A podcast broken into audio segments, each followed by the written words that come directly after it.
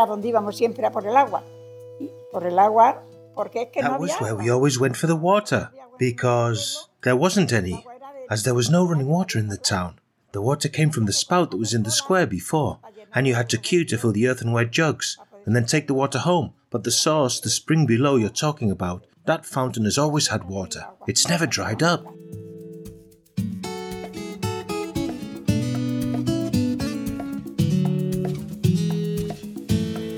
Tourism in Garguera de la Vera.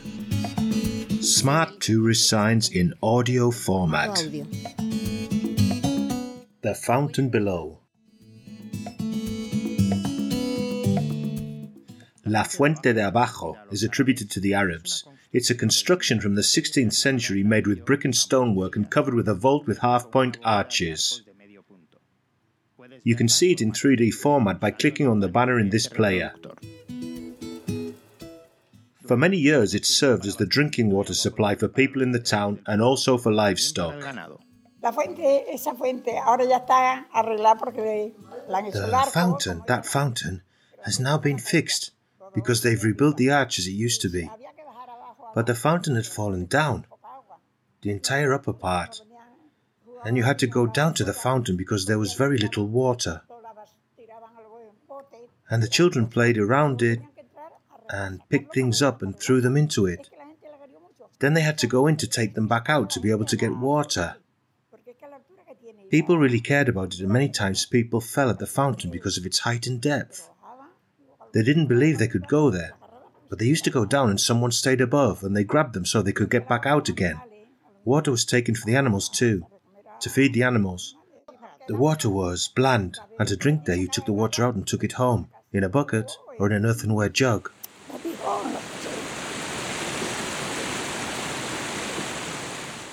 If we talk about water and its supply to the town, we cannot forget the Garguera Gorge, also known as the Bishop's Gorge. Garganta, pues en el invierno se lavaba la ropa allí. Iba a lavar y había muy buen agua. The gorge, well, in winter, clothes used to be washed. They went there to do the washing and the water was very good. And when it was frosty, oh, people's hands got so cold. But then later in the summer, the gorge dried up. And we used to make small pools and wash the clothes in them. And in winter time, when there was what we call a waterfall, around the waterfall it was like you can see now on television when it's frozen. Because that's how it was here in our town, there in Tio Shelby's gorge.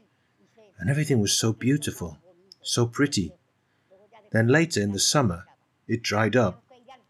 We had to go for the water to drink there, to the gorge, to a small fountain that they called El Charco Jacinto. And the people from the town went there at midnight. I don't know if they were all from the town, because maybe they didn't live there. We went with earthenware jugs and the fountain flowed. We carried a cloth and filtered it, and that's how we took the water home. Now as the water is supplied from above, we're over the moon. With water we're in seventh heaven. Most ancient civilizations had their settlements near a river. Water is the source of life. In nature, life and water are synonymous concepts. Agriculture and livestock need water, a lot of water, to be able to develop. A nearby river was always the best guarantee of progress and an inexhaustible source of anecdotes. But then, no. When we were little girls, they took us to the gorge to bathe, there to the flat stones. I remember that my mother took us there and bathed us in the currents that ran over the flat stones. When the women went, the men didn't go to the gorge to bathe. No, to bathe, no.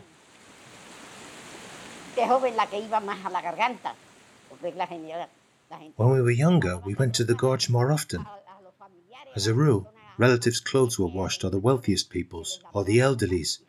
Their clothes were washed, and of course, they got paid for it. Those of us who had to work charged some cents for washing clothes, and we also kept the leftover soap for ourselves after. Boyfriends and girlfriends went to the gorge, and the girls with specific kinds of clothes had to go somewhere else to wash them so that the boys could not see.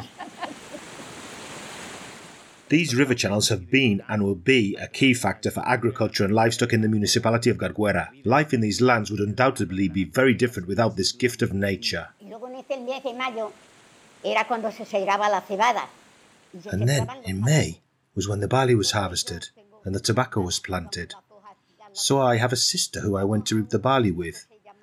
We used to go to a vegetable patch called El Huerto Ponton, Carmina's father's, and that gentleman, Eleutoria was his name, and he told us to harvest all the ears well, because they sowed the tobacco and, if not, the barley would spring up.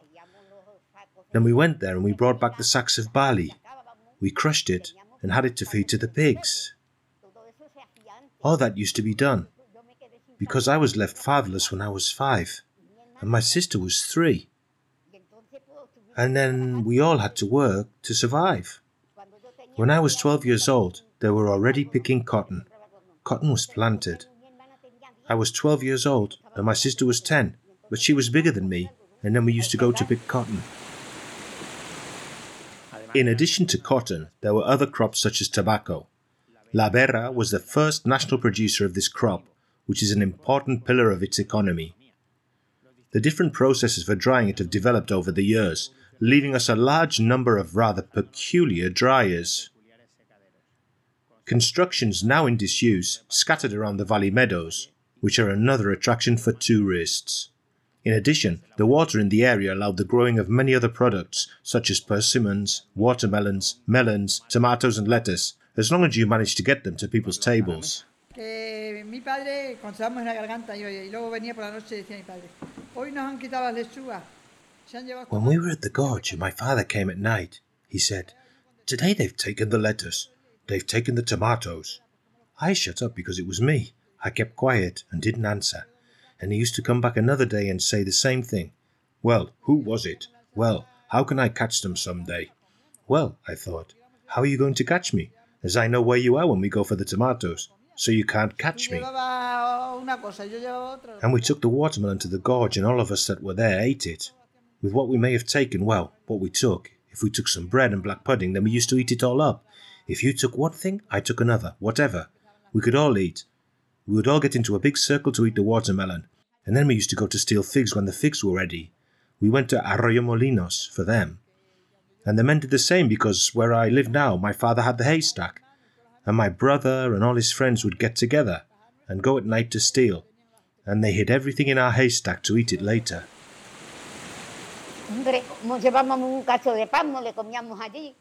We took a piece of bread that we ate there. We went to the vegetable patches to steal the tomatoes. We ate them there. We used to do all these things. Then there were times that we took a nap under the older trees, and the ones who were sleepyheads used to fall asleep. I myself slept wherever I wanted, and that was the kind of life we had before.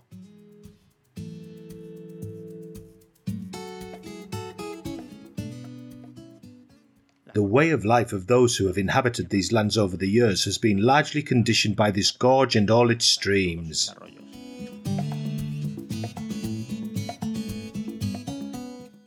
The gorge is about 32 kilometers long, from the source it springs from to where it converges with the river Tietar.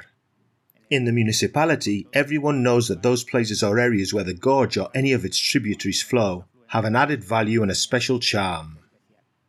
Everything the water touches is turned into dreams and the desire to improve.